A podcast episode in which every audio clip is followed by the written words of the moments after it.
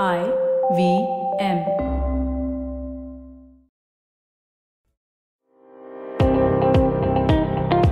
Welcome to All Things Policy, a daily podcast supported by Pragati, a flagship media initiative of the Takshashila Institution.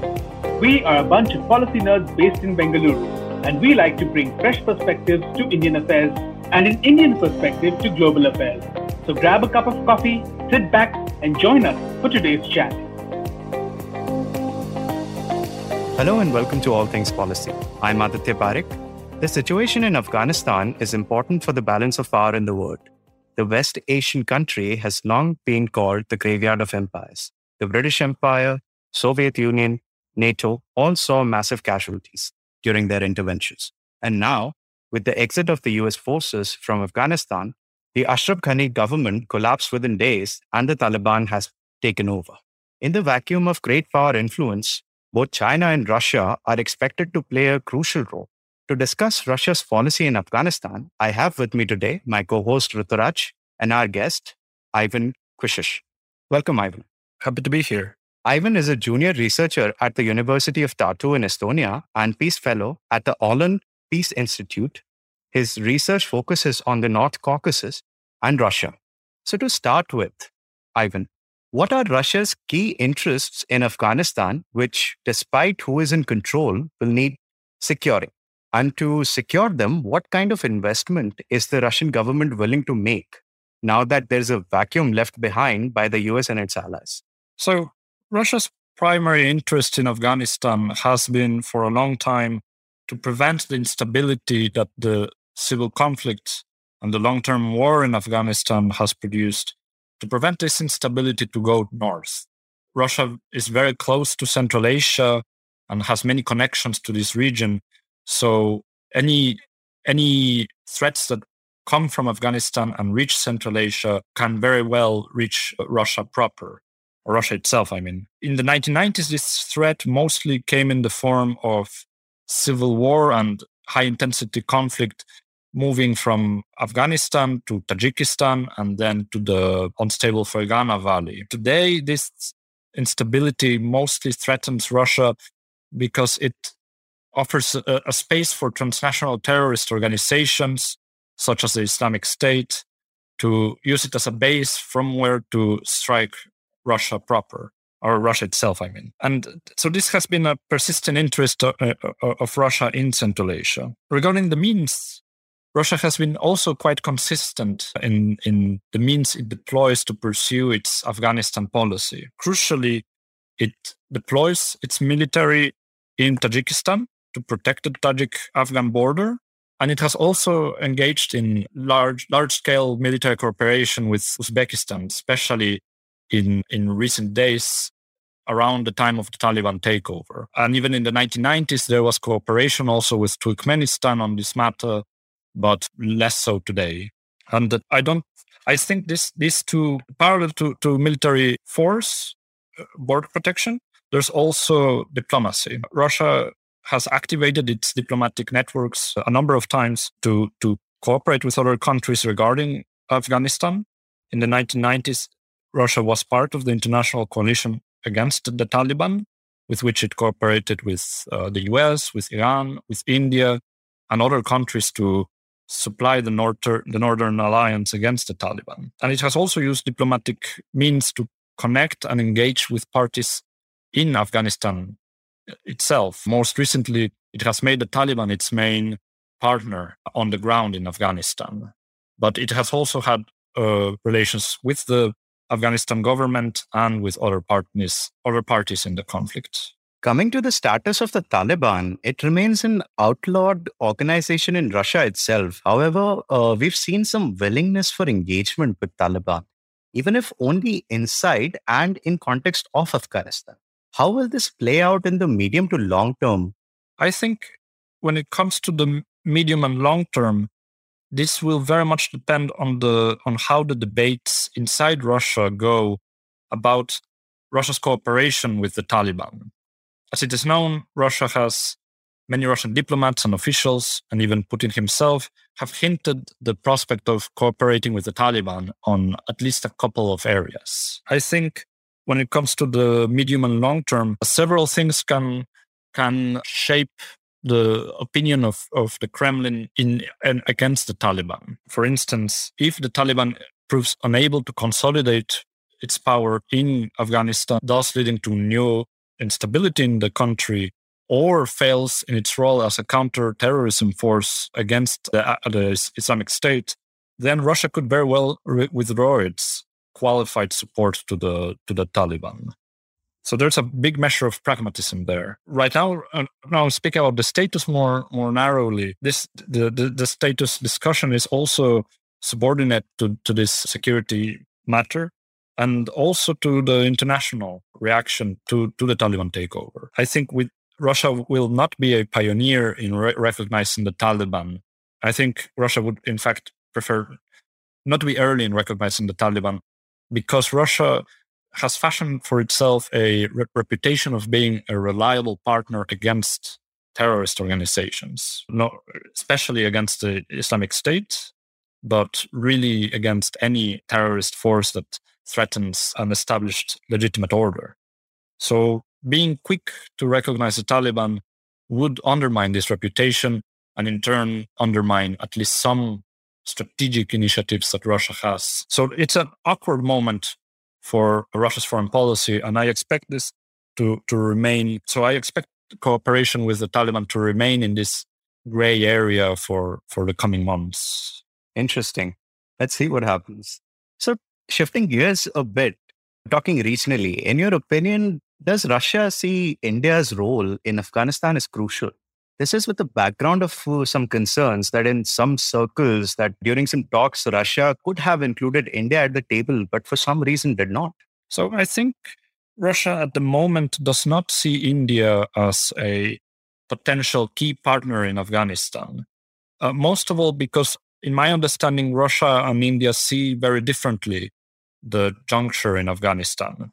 Moscow has been very pragmatic about the Taliban takeover and very, very much inclined to, to see the Taliban as a potential means to its, to, to its ends in, in Afghanistan, whereas India does not, or, or at least so there is no no common basis to operate for the two to operate together. This could change uh, in the future, however, if Russia shifts its position towards the Taliban from being a pragmatic facilitator of the Taliban to uh, a more tepid position towards the group or becoming outright opposed to the Taliban. And there, there, there might be a closer overlap and deeper cooperation. And there's also the, the China factor, because China, of, of, of many of the external actors, China has demonstrated a degree of interest in, in cooperating with the Taliban, perhaps even more so than, than Russia. So not I don't want to speculate too much, but I think when it comes to cooperating with India, the, the China factor might also play out uh, there. Indeed. So, as we know, China seems to be the first country to have made a sort of aid deal with the Taliban regime. With that, to, uh, if I recall correctly, $31 million worth of humanitarian aid. So, let's see what kind of engagement China gets up.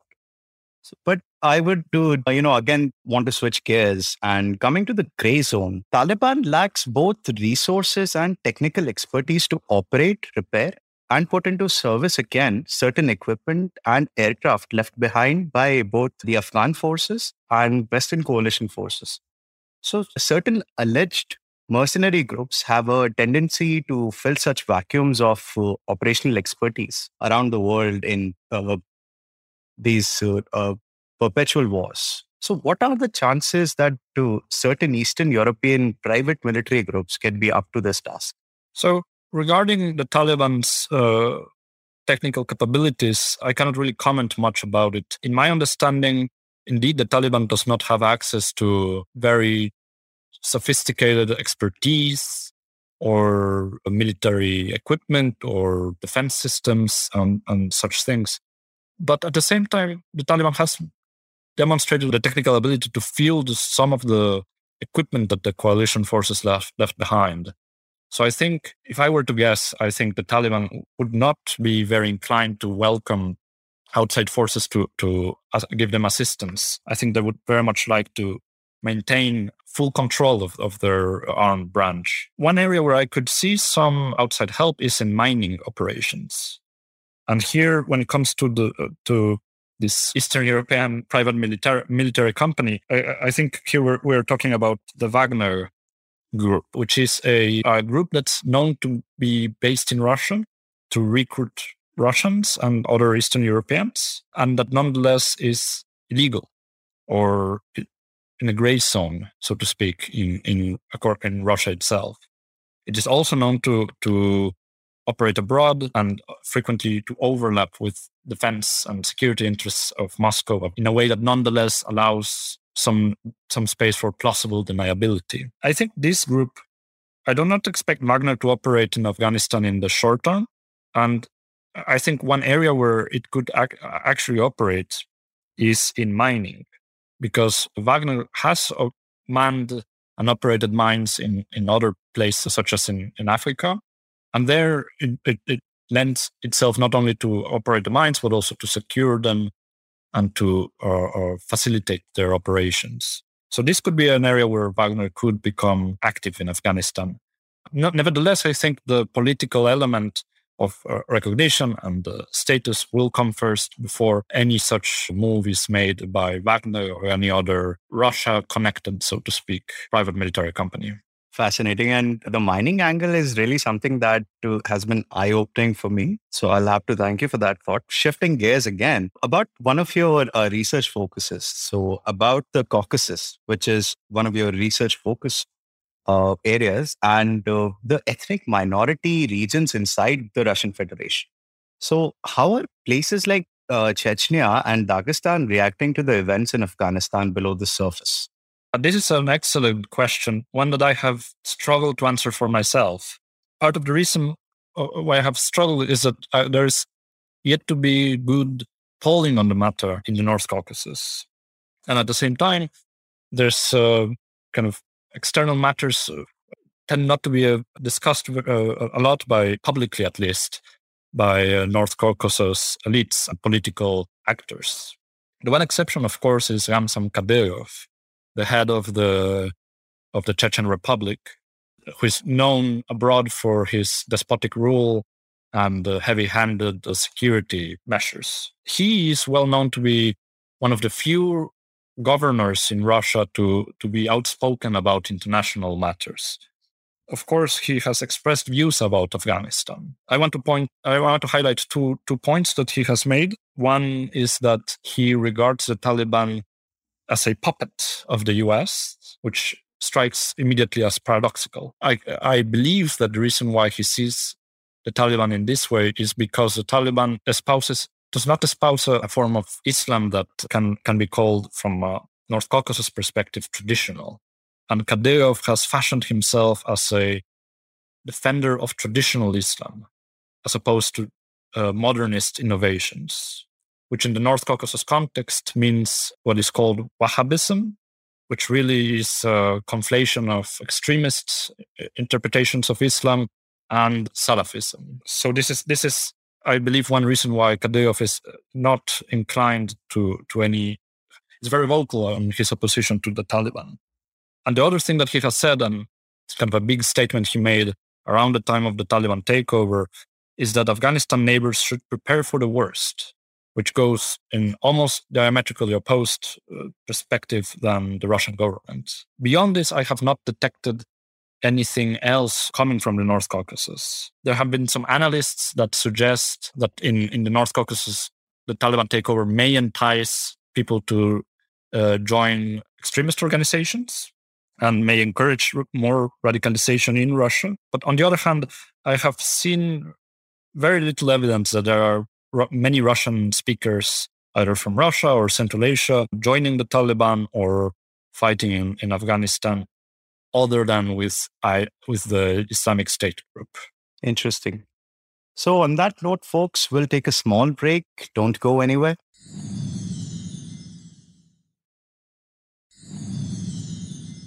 Welcome back, folks. We're discussing Russian approach to post-US Afghanistan. Uh, Ruturaj? Yes, yes. I would like to take this question. Uh, hi, Ivan. Uh, this question is sort of related to your last answer. It deals, it, it, is in regard to influence of Islamic fundamentalism in certain provinces of Russia. As you, as you, as you mentioned that, I mean, this was new to me that the reaction is slightly uh, different than what uh, the what we had expected. But yet, the influence of fundam- Islamic fundamentalism is still a tangible threat to Russia. But as well as Russia, China is also dealing with certain concerns regarding this. So, do you have any idea whether China and Russia are, are directly uh, trying to cooperate in this regard? Because as both of these are uh, stakeholders currently and seem to be the major stakeholders in Afghanistan, this issue is bound to come up sooner or later. Definitely. I think that Russia and China are definitely seeing eye to eye when it comes to, to terrorism in, in in Afghanistan. I think the, the strongest evidence we have of that is the 30 August United Nations Security Council resolution, where Russia and China opposed this resolution on Afghanistan, and Russia gave their. And I think the, the Russian rationale for the opposition is very telling about the degree to which Russia and China understand each other on matters of terrorism in er, and transnational terrorism Afghanistan.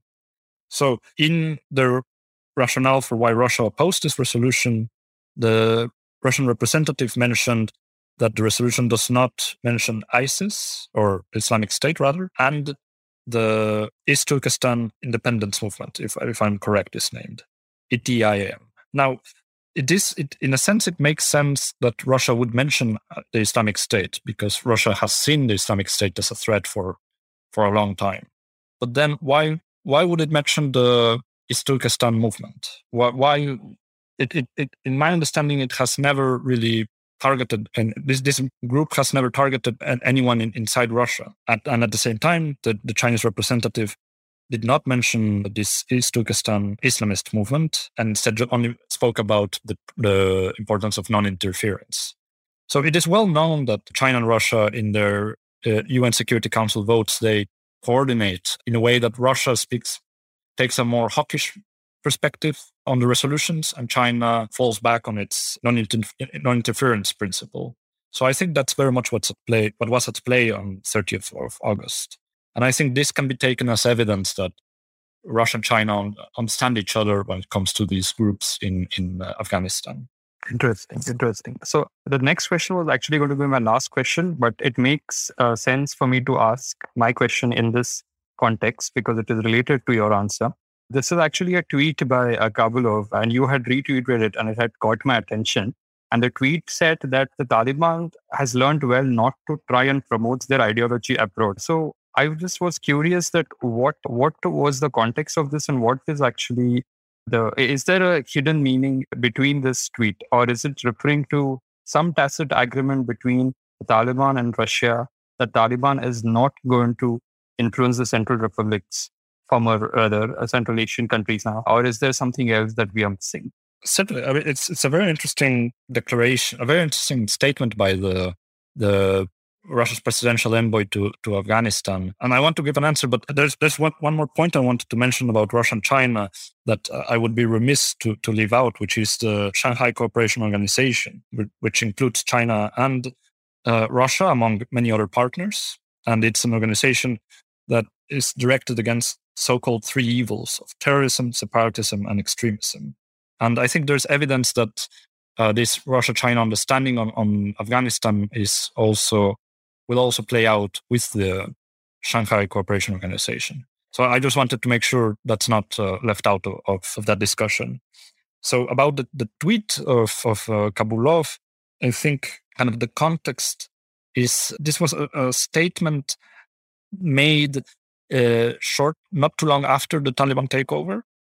And I think this statement is goes along the lines of Moscow's signaling of that they trust the Taliban. And I, I, I emphasize that this is more a matter of signaling because whether Russia actually trusts the Taliban is hard to tell. And I think actually behind the scenes, they don't, or much less so than it may appear. But Russia has signaled to the, to the world and to the Taliban that they trust them. And I think it's, it's a matter of, it's a move to try to build some sort of uh, rapport and establish uh, a degree of trust between the two of them, between Russia and the Taliban. So I think statements like this one reflect this Russian intention to to to build a degree of trust between Moscow and the Taliban. But When it comes to the substance of the declaration about promotion of whether the Taliban would promote extremism in Central Asia, I think there indeed I think that's actually quite quite sincere in the sense that I don't I don't believe that Russia sees the Taliban as an exporter of radical ideology to Central Asia. But at the same time, of course, the takeover itself may may play out in, in radicalizing narratives in Central Asia and Russia itself. So it's a complex picture. Right, right. It's definitely going to be a tight walk. I, my last question, I again related to this in the sense, do we have any insight into what the domestic reaction has been? This is the Russian domestic reaction to the Russian government actively engaging with Taliban. So Taliban this time is trying hard to portray itself as a less hardline itself with certain reforms in education and other sectors promised. Yet there have been instances of reprisal killings and suicide attacks. So is how, how does Russia plan to, you know, just manage this optically for its domestic audience as well as the Western audience if if required? Uh, I, I I I do not know that well about the domestic audience. I think there, uh, as it tends to be, foreign policy is not is treated as a form of it's not in the public discussion simply in in the sense that the public discussion is not expected to influence foreign policy direct or influence or shape it uh, in a profound manner but when it comes to international audiences i think there what we have seen is a, a very a, a path that russia has used uh, many times before in its more questionable engagements abroad i've seen two rhetorical strategies that uh, Russian diplomats have been have been using when it comes to their engagement with the Taliban. One is a well known strategy, so to speak, of whataboutism, that some call that way, whataboutism, uh, which is to say, what about it? What about if Russia engages the Taliban? The West engages all kinds of other terrible dictatorial leaders and uh, movements and so on. So, in a way, to trivialize it, to, to say that it's, it, this is a common feature of international relations. So I, I expect that to remain in the diplomatic toolkit when it comes to uh, Russia's engagements with the Taliban. The other element that I think has actually been more prominently featured in, in, the, in this case is the argument about uh, sovereignty. And this has actually been espoused by Putin himself on his uh, statements on the 24th of August, the first time that he commented about the Taliban takeover. He, he said two very important things. One was that the world must proceed in Afghanistan from the reality that the Taliban has taken over the country, which was, in a way, already a statement of de facto recognition. And the other one was that the failure of the international coalition stemmed from the world's inclination and disposition to impose its values on Afghanistan. So, uh, in a way, this this line of kind of justifying engagement with the Taliban or the, or stems from this idea of sovereignty, of rather traditional idea of sovereignty that of uh, as a form of non-interference in domestic matters. And in the in this case in particular, I think it's very revealing of this conservative identity in of Russian politics in general, and in particular of its foreign policy. And uh, its legitimist uh, approach to international relations in this case, very much with this conservative idea that international, that not only there should be no meddling in the domestic politics of other countries, but that there should be no, that foreign policy should not be a progressive force in the sense of going against established traditional ways that the country has. So I think it, it's a very, it's a rhetorical strategy that's very rooted in the, in the state ideology or the ideology of the occupiers of the Kremlin regarding domestic and international politics.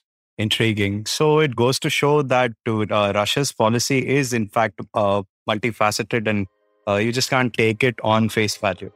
There has to be some study of it. So thank you for joining us for this discussion today. Uh, we deeply thank you. Thank you, uh, Ruturaj, for joining me today. And thank you for having me. Okay, on that note, folks, we'll call it a wrap. If you like today's discussion, please do check out all past and future episodes of All Things Policy. If you liked our show, don't forget to check out other interesting podcasts on the IVM network. You can tune into them on the IVM Podcast app, ivmpodcast.com, or wherever you listen to your podcasts. You can also follow IVM on social media. The handle is at IVM Podcasts on Twitter, Facebook, and Instagram. And hey, if you'd like to dive into Takshashila's research on technology, strategy, and economic affairs, check us out at our Twitter handle at Takshashila INST or our website takshashila.org.in.